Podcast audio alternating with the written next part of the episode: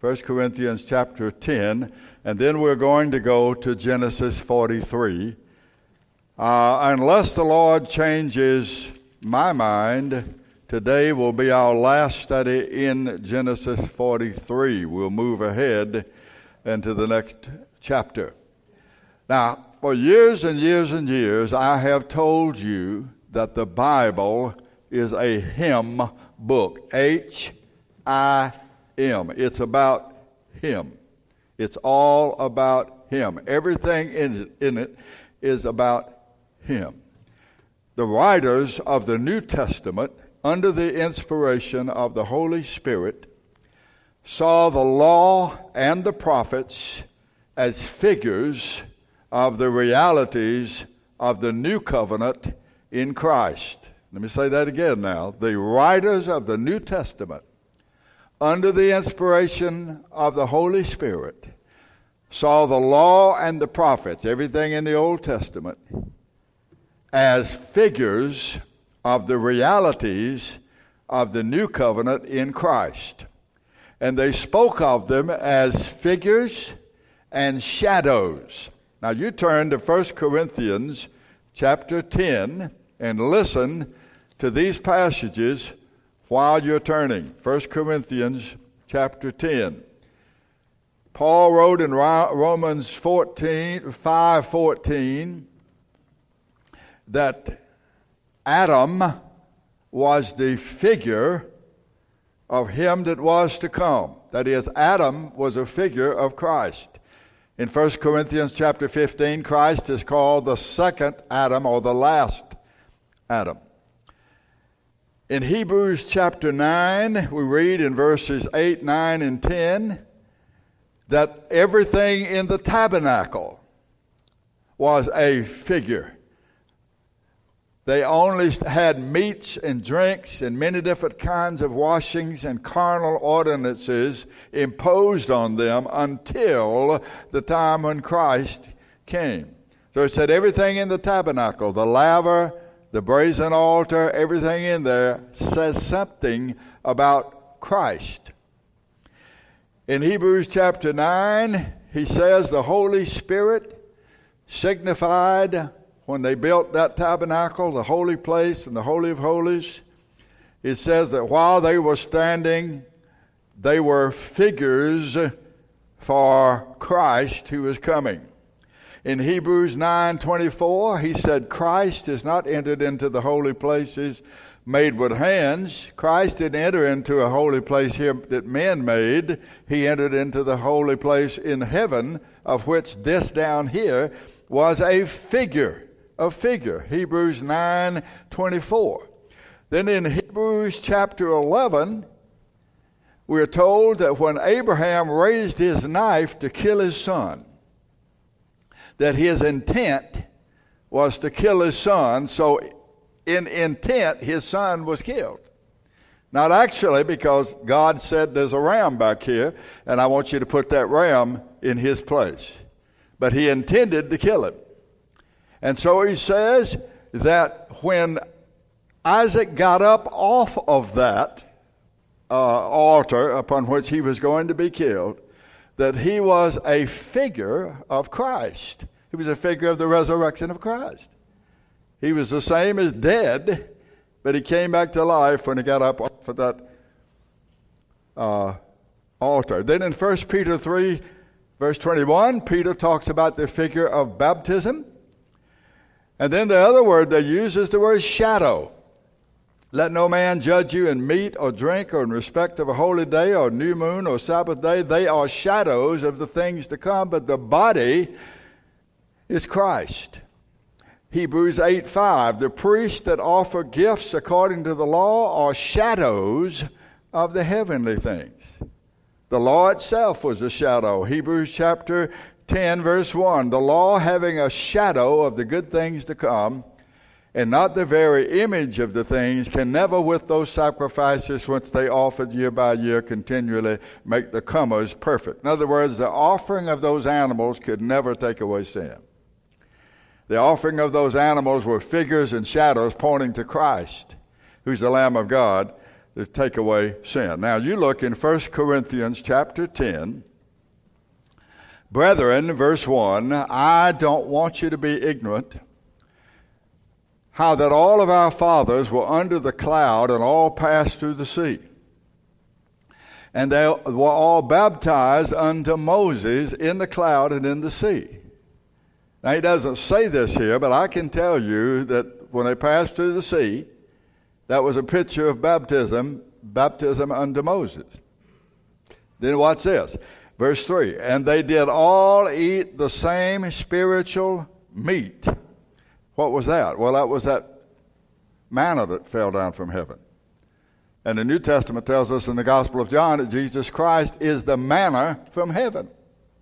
He himself said, Your fathers did eat manna and they died. This is the true bread, pointing to himself. Verse 4 They all did drink that same spiritual drink, for they drank of the spiritual rock that followed them, and that rock was Christ. Now, he's not saying that Christ was actually the rock. He's saying that the rock out of which the water came is a type, a shadow, a figure of Christ, out of which comes the water of life. Okay? Now go down to verse 11. Now, I'm sorry, verse 6. Verse 6. Now, these things were our examples to the intent that we should not lust after evil things. He's talking about the bad parts of that. Now, to go to verse 11. All these things happened unto them for examples, and they are written for our admonition, upon whom the ends of the world are come. May the Lord add his blessings to the reading of his word. Let God's people say, Praise the Lord. And let's sing, Father, I stretch my hands to thee. Father, I stretch my hand to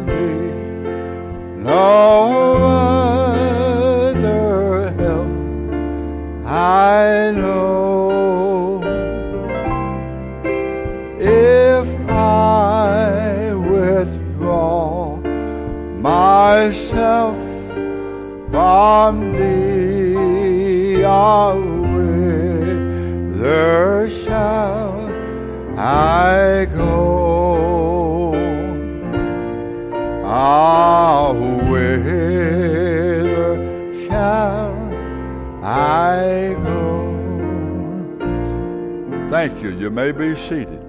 Now, I hope you'll turn in your Bibles to Genesis chapter 43. I've tried to introduce you to this study, which I have entitled The Gospel in Genesis 43.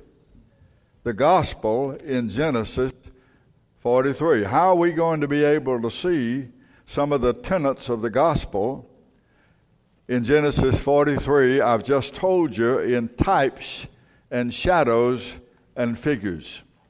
I'm going to go through this chapter briefly and simply, naming the main characters and events in it and tell you what they mean.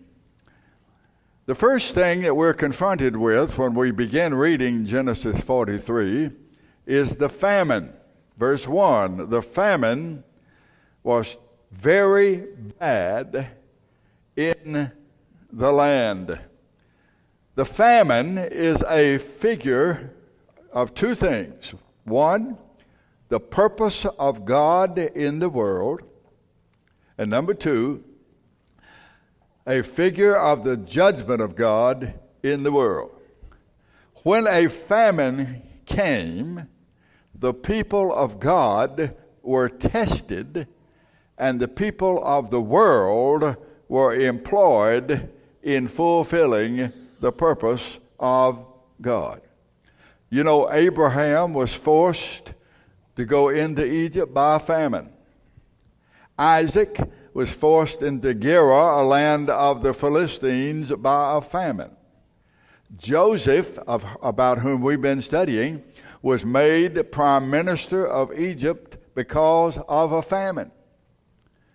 Jacob, that's Joseph's father and the father of the 12 tribes of Israel, he was forced to send his sons into Egypt for food because of the famine. It was a famine that forced Naomi and her family into Moab, where Ruth became her daughter in law and a member of the genealogy of the Messiah. That's what the book of Ruth is about. There was a famine in the days of Elisha the prophet, by which he was shown to be a prophet of the Lord. Our Lord Jesus Christ said that the last days will be characterized by famine and other catastrophes. You can read about that in Matthew 24, Mark chapter 13, and Luke chapter 21. Now, just this past week here in Middle Tennessee, and of course it's in other states too, we had unusual weather. We had weather of 100 degrees and close to it for several days. And you know what I saw? Everywhere I went, I saw people panicking. We're so used to having a cool 74 degrees of air conditioning in our homes. It's going to be a mess if we had, if we had two or three weeks of 100 degree temperatures, the centers that generate the electricity, some of them would fail. And millions of people would be without electricity. They'd be without a lot of things that electricity runs, including air conditioning. And I hate to think of what's going to happen here in the United States of America when the last days come and there's famine throughout the world. But let me say again what I've already said. Famine will test the faith of those who profess to be children of God. Famine will be used to cause men and women and boys and girls to cry out to God for deliverance and ultimately for salvation famine will force men to do what they would not do under grace. You know, famine represents also our world in which, into which we're born. In other words, we come into this world under a spiritual famine. Like the, the house of Jacob, we need food, but the food we need when we're born into this world is spiritual food. Whether we are born in America or whether we are born in Africa. America is the land of the plenty. In Africa, in certain places in the large continent of Africa, they're having famine today. They're having literal famines. We're all born into this world under a spiritual famine. And like Jacob's family, we will starve to death if we don't get to the governor. You see, the famines are for our good to make us understand that the Most High rules in the kingdoms of men, and that He does according as it pleases Him. So I said, a famine tests the people of God a famine causes the unbeliever to either curse God or call on God. Have you ever read in the book of Revelation where it says that in the last days, if you take it literally, in the last days that the earth is going to be heated up? And it said, men will curse God because of the heat. If you take that literally, that's in the book of Revelation. Find it. You can find it. So people will be cursing God. Well, if there's a God, where is He? Why is He letting us burn up like this? Our consolation must be that God is on the throne, He's ruling, and we trust Him.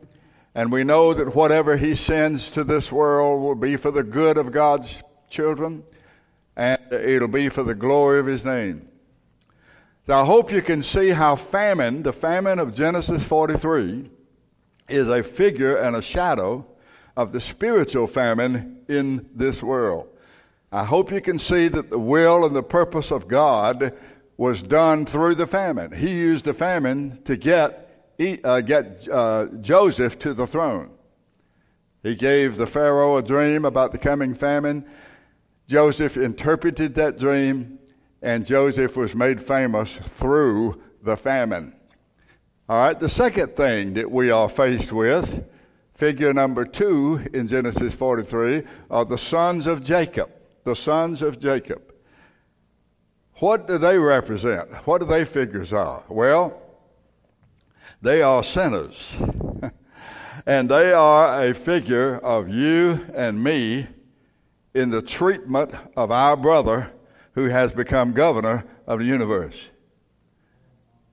That's right. They were envious and they were jealous of Joseph. And the human race, we might say, we are brothers after the flesh of the Lord Jesus Christ. He came into the world and he became a man. So, in that sense, all men are brothers, and Jesus is our brother. And we don't want him to get all of the glory and to rule and to reign over us and this world. They sold their brother Joseph, and Jesus was sold for 30 pieces of silver. Strictly and humanly speaking, they, the brothers of Joseph, are the cause of all this trouble because of the rejection of their brother.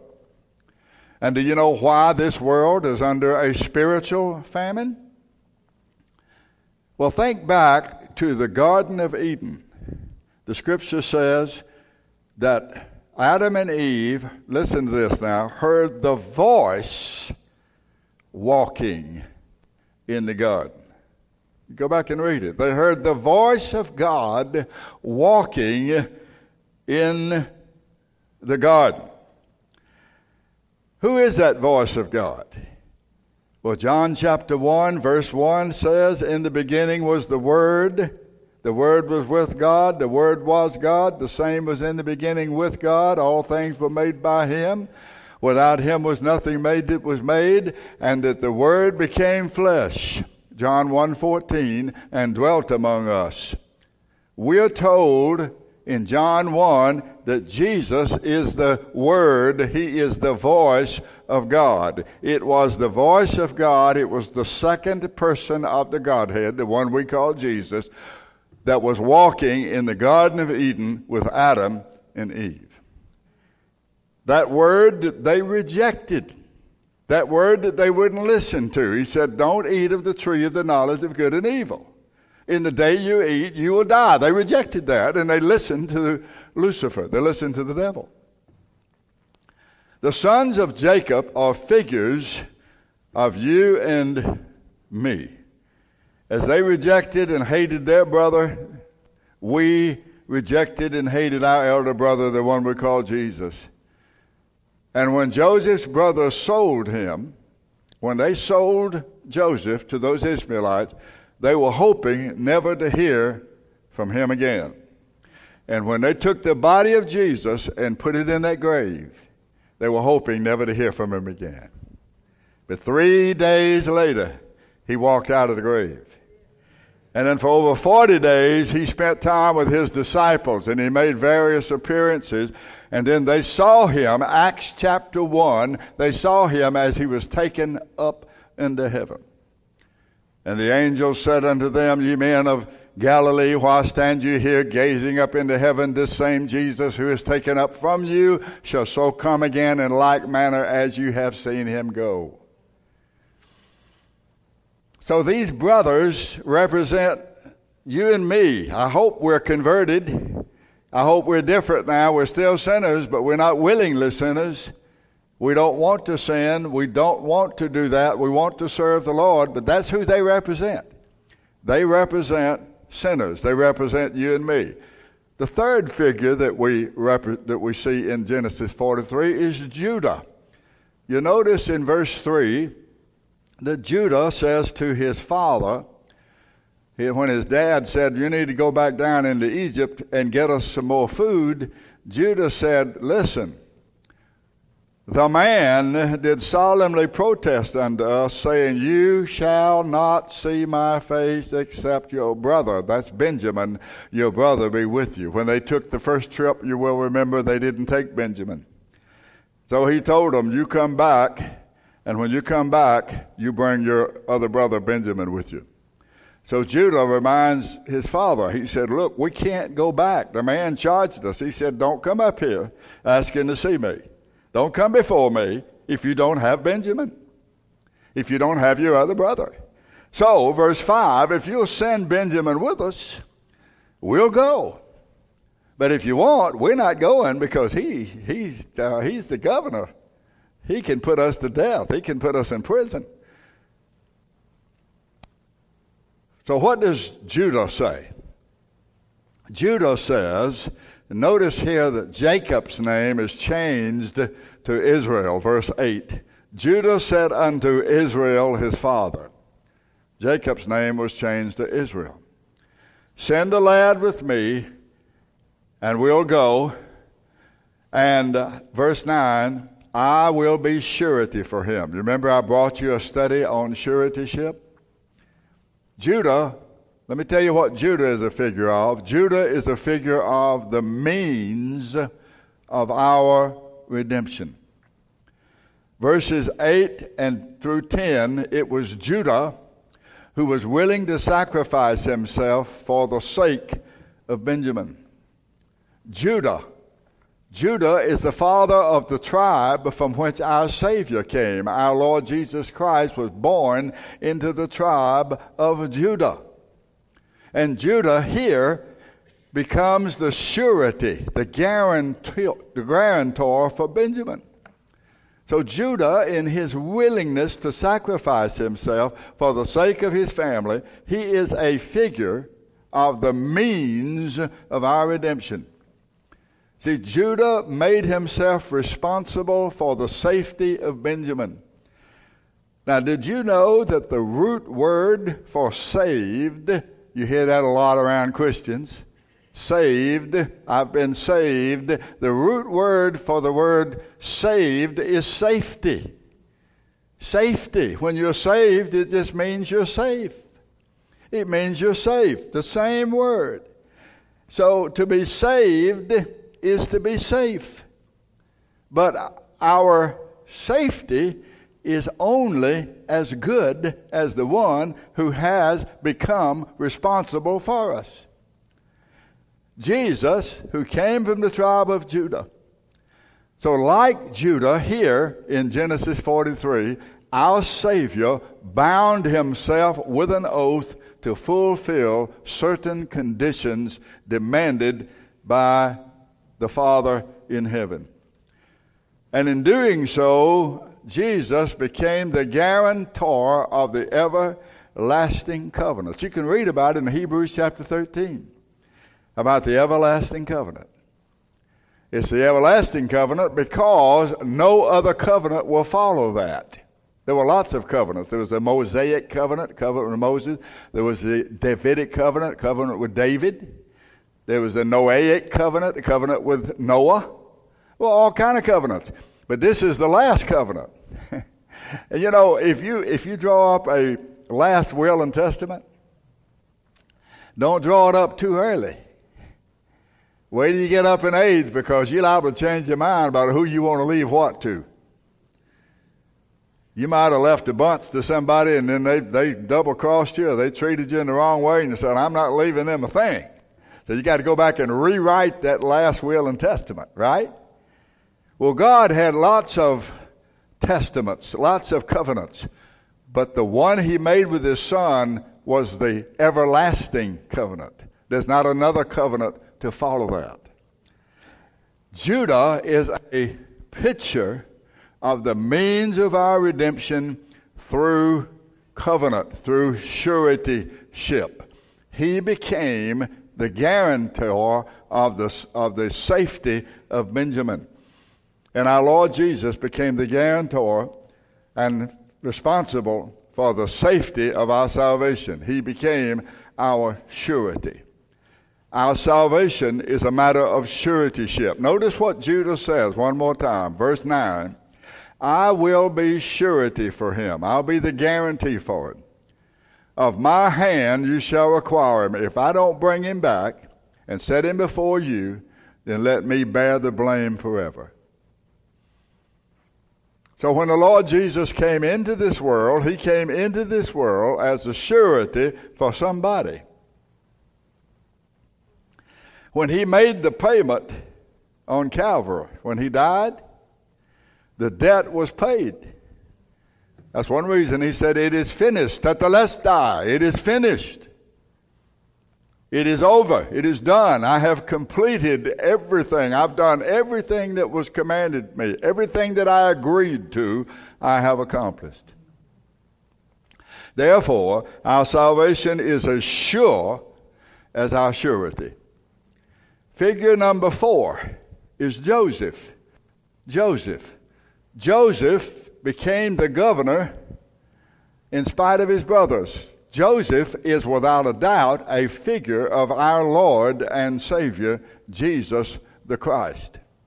The Bible says of the Messiah, the Christ, in Isaiah chapter 9, verse 6 Unto us a child is born, unto us a son is given, and the government shall be upon his shoulder. And he'll be called Wonderful Counselor, the Mighty God, the Everlasting Father, and the Prince of Peace. When these boys went into Egypt, these brothers of Joseph, when they went into Egypt, here's, here's what they learned. Number one, they learned that they couldn't get one thing except through him. Have you learned that you can't get anything from heaven except through Christ? They learned that he could not be seen except on his terms. We just read that in verses 3 through 5. The man said, Don't come here unless you have what I ask you to bring your brother Benjamin. Verse 7, they learned this. They learned that he knows everything.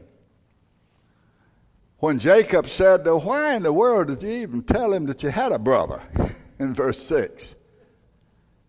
He said, The man asked us straightly. That is, he was real honest and straight with us. He looked us right in the eye and he said, Is your father alive? And do you have another brother? and he said, We told him, Yes. How, how did we know, verse 7, how did we know that he would say, Bring your brother here? well, that's a picture of the Lord Jesus Christ who knows all about us. He knows how many brothers we have and how many sisters we have. He knows everything about us, and we're going to see more of this in just a moment. And you know what his brothers did? They did what a lot of people do when they go to God. They offered him what he did not want, and they offered him what he did not need. They offered Joseph what he did not want, and, and offered him what he did not need. And what was that? Well, look at verse 11. Verse 11. Their father Israel said, Okay, take the best fruits in the land in your vessels and carry down the man a present a little balm, a little honey, little spices, myrrh, nuts, and almonds. And take double money in your hand, verse 12 so it said, he said, take, he said, take the best fruits you got in verse 11, and he said, and take double money in your hand. He said, take your best fruits. My friends, when we come to the Joseph of heaven, our best is not good enough. That's why God sent his son. We can't do enough to please him. We can't be pleasing unto him on our own stead. And then he said, Take double money.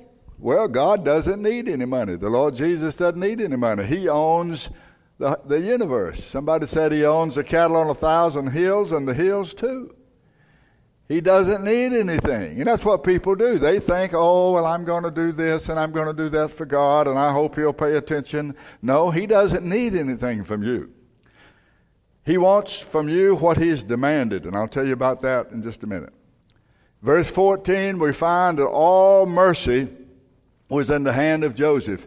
Jacob said to his sons in verse 14, May God Almighty give you mercy before that man, that he may send away your other brother Simeon, who was he was holding him captive, and Benjamin, that I'm going to let you take. And if I am bereaved of my children, then I am bereaved.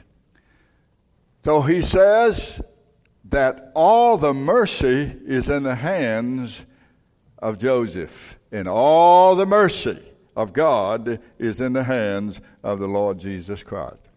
Then the next thing we see, verse 15, everybody has to stand before him. Verse 15, the men took that present, they took the double money in their hand, they took Benjamin, they rose up, went down to Egypt, and stood before Joseph.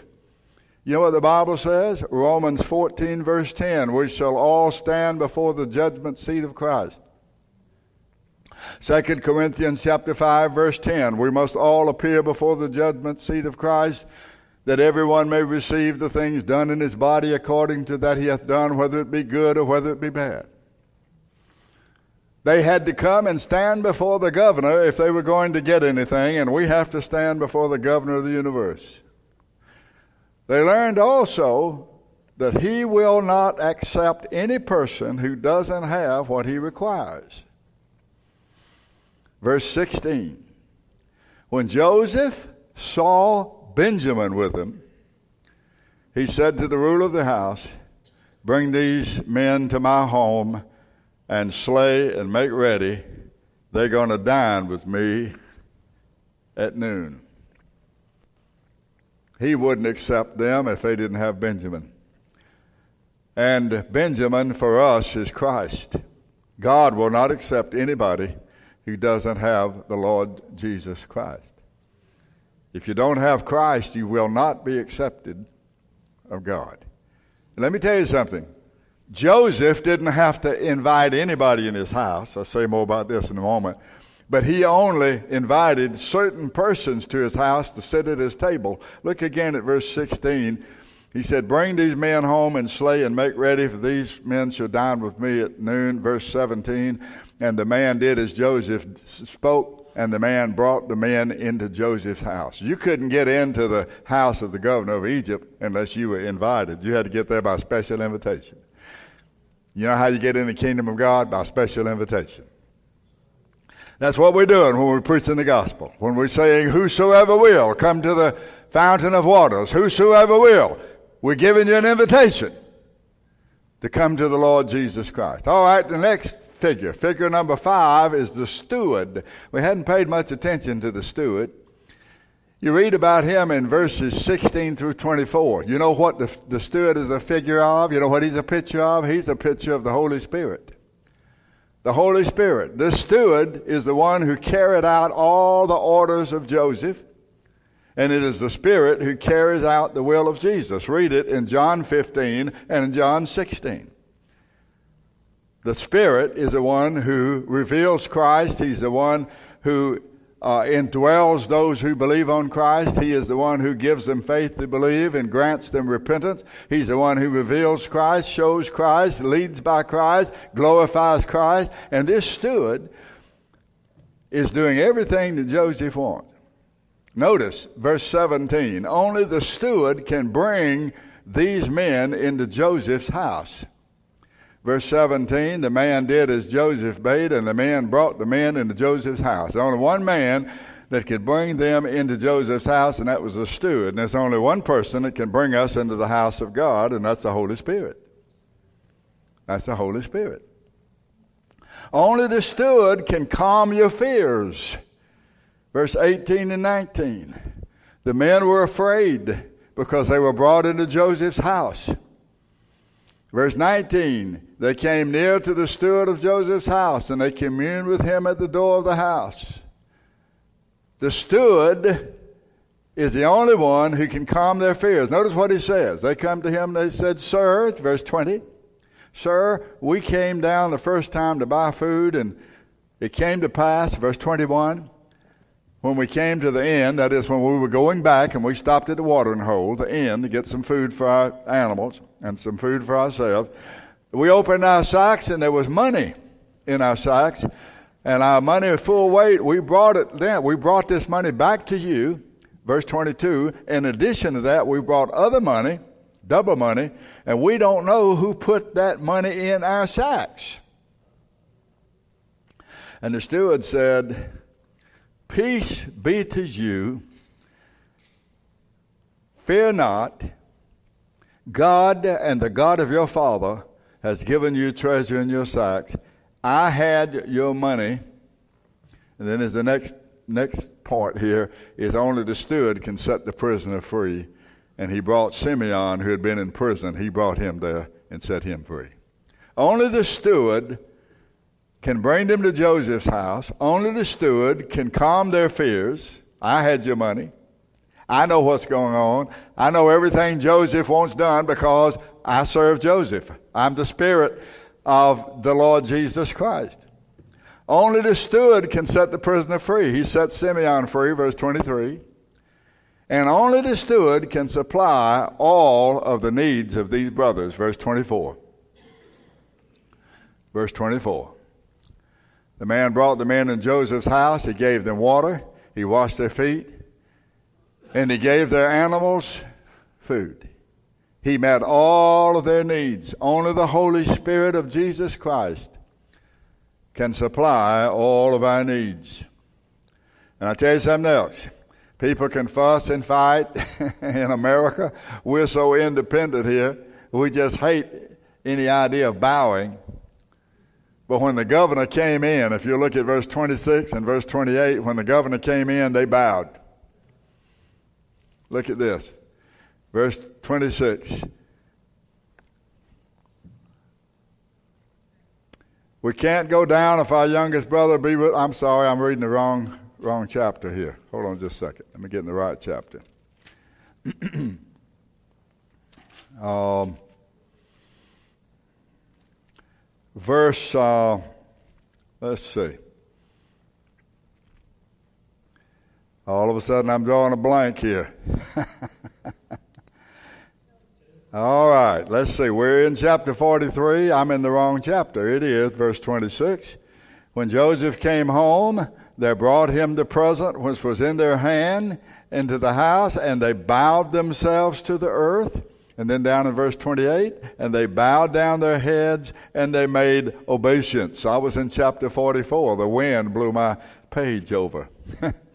so, chapter 43, and those two verses, you see that they bowed as soon as Joseph came into the room. Verse 26 and verse 28. Figure number six. We're almost through. Figure number six is unconditional love. It's not a person, it's a thing. Where do you see the unconditional love? We see that in Joseph receiving those who had hated him and Joseph feeding those who deserved punishment. He took his brothers into that house. He's got a plan. But the average person once he had them in that position, would have taken revenge, would have taken advantage of them. But what did he do? He received those who hated him, he fed those who deserved punishment.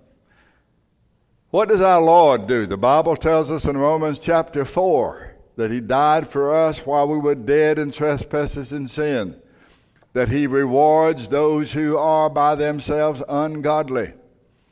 He feeds those who hated him, and he blesses those who should be punished. And that's what we get of God when we come to the Lord Jesus Christ. Figure number seven. We see sovereign separation. There's two separations here. Two separations. Look at verse uh, 32. Verse 32. it says that Joseph, verse 32, set Benjamin, no, I'm sorry, Joseph himself sat by himself, and for them by themselves, and the Egyptians which did eat with them by themselves, because the Egyptians might not eat bread with the Hebrews, that is an abomination unto the Egyptians. So here we have separation. We have the governor sitting in an honored place, we got the Egyptians sitting in a certain place. And we got the Hebrews, the brothers of Joseph, sitting in a certain place. So that's the first separation right there. the Egyptians were separated from his brothers. Doesn't the Bible say when Jesus comes again that he will separate the wheat from the tares? He will separate the sheep from the goat? He will separate the wise from the foolish? He will separate the believers from the unbelievers? Yes, he does. So here we see this first separation. Then there's a second separation. What is that? Well, he made a distinction between Benjamin and the rest of his brothers. That's a second separation. Not only did he separate himself from the Egyptian and the Egyptian from the Hebrews, from his brothers, but in his brothers he separated Benjamin. Look at verse 34. Verse 34. Let's start with verse 33. They sat before him, that is, the brothers of Joseph sat before him, the firstborn according to his birthright, and the youngest according to his youth. And the men marveled. Now, let me tell you what that means when he sat them down in front of him. And that, by the way, uh, all of these pictures you see of the Lord's Supper, uh, those aren't biblical pictures, but if they were, if they were, the way they sit is they sit by the oldest down to the youngest. And this is what jo- Joseph, he knew his brothers, and it says they marvel because they wondered, how in the world does he, does he know which of us is the youngest and which of us is the oldest. So he set them in order from the oldest to the youngest. Then he gave Benjamin five times as much as he gave the rest of them. Verse 34.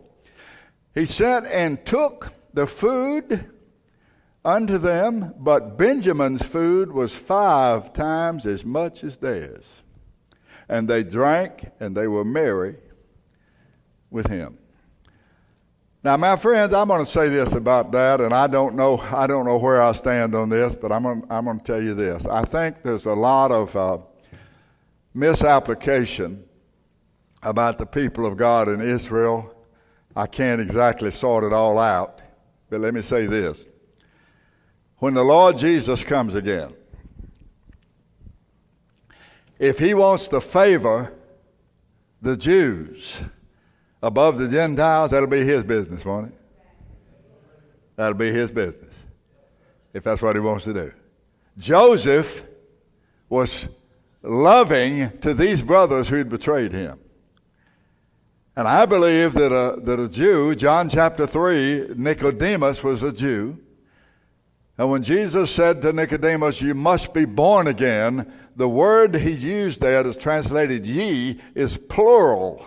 It means more than one. It means everybody who's like you, Nicodemus, even if he's a Jew, he has to be born again. You can't go to heaven just because you're related to Abraham. However, when the Lord Jesus comes again, he is going to make a distinction between those who love him. Even among them, there will be a distinction. Would any of us think that we could dare sit next to the Apostle Paul? Or sit next to Moses? Or sit next to one of the prophets? I don't mind where he puts me as long as I'm there. it doesn't matter. If we're willing to be his footstool, if we're willing to bow to him, what difference does it make? A lot of our brothers and sisters, and there are a lot of you who believes in rewards in heaven. Some of us don't believe in rewards in heaven. But I will say for me, being in heaven with Christ will be reward enough for me. Well, you see how you can see some truths, some figures of the gospel in a chapter like chapter 43? That famine represents the judgment that's upon this world. It tests the people of God. This world and the United States is bad and it's going to get worse. And I've been telling you that for years. It's going to get worse. So you might as well batten down the hatches. You might as well get ready because it's coming. You can't have a nation that continues to abort millions and millions of babies that continues to say, we're going to take people, God made this person a male or a female, and we're going to operate on them and let them try to be something opposite than what they are. You can't do that. You can't mess with what God has done and not pay for it. this nation will pay for it. They will pay for it. And, and, and brothers and sisters, we live in this nation. the, all of Egypt suffered from that famine, but only a few people were really responsible for it. And the people of God, when these things happen now, we've got to learn that we are going to stand because these famines that come uh, to test us, they test us. They try us. Do we really belong to Christ? Are we really going to trust Him? Or are we just going to trust Him as long as things going well? So the famine represents the judgment on this world, represents the test. The sons of Jacob represent you and me, the sinners. Judah represents the means of our salvation. Joseph represents our Lord Jesus Christ. The steward represents the Holy Spirit, the unconditional love that Joseph showed to his brothers who hated him represents the unconditional love of Christ for us when we were ungodly. In due time, Christ died for the ungodly, and then the sovereign separation tells us that the Lord separates his people from this world. And he's going to separate them when he comes again also. May the Lord add his blessings to the teaching of his word.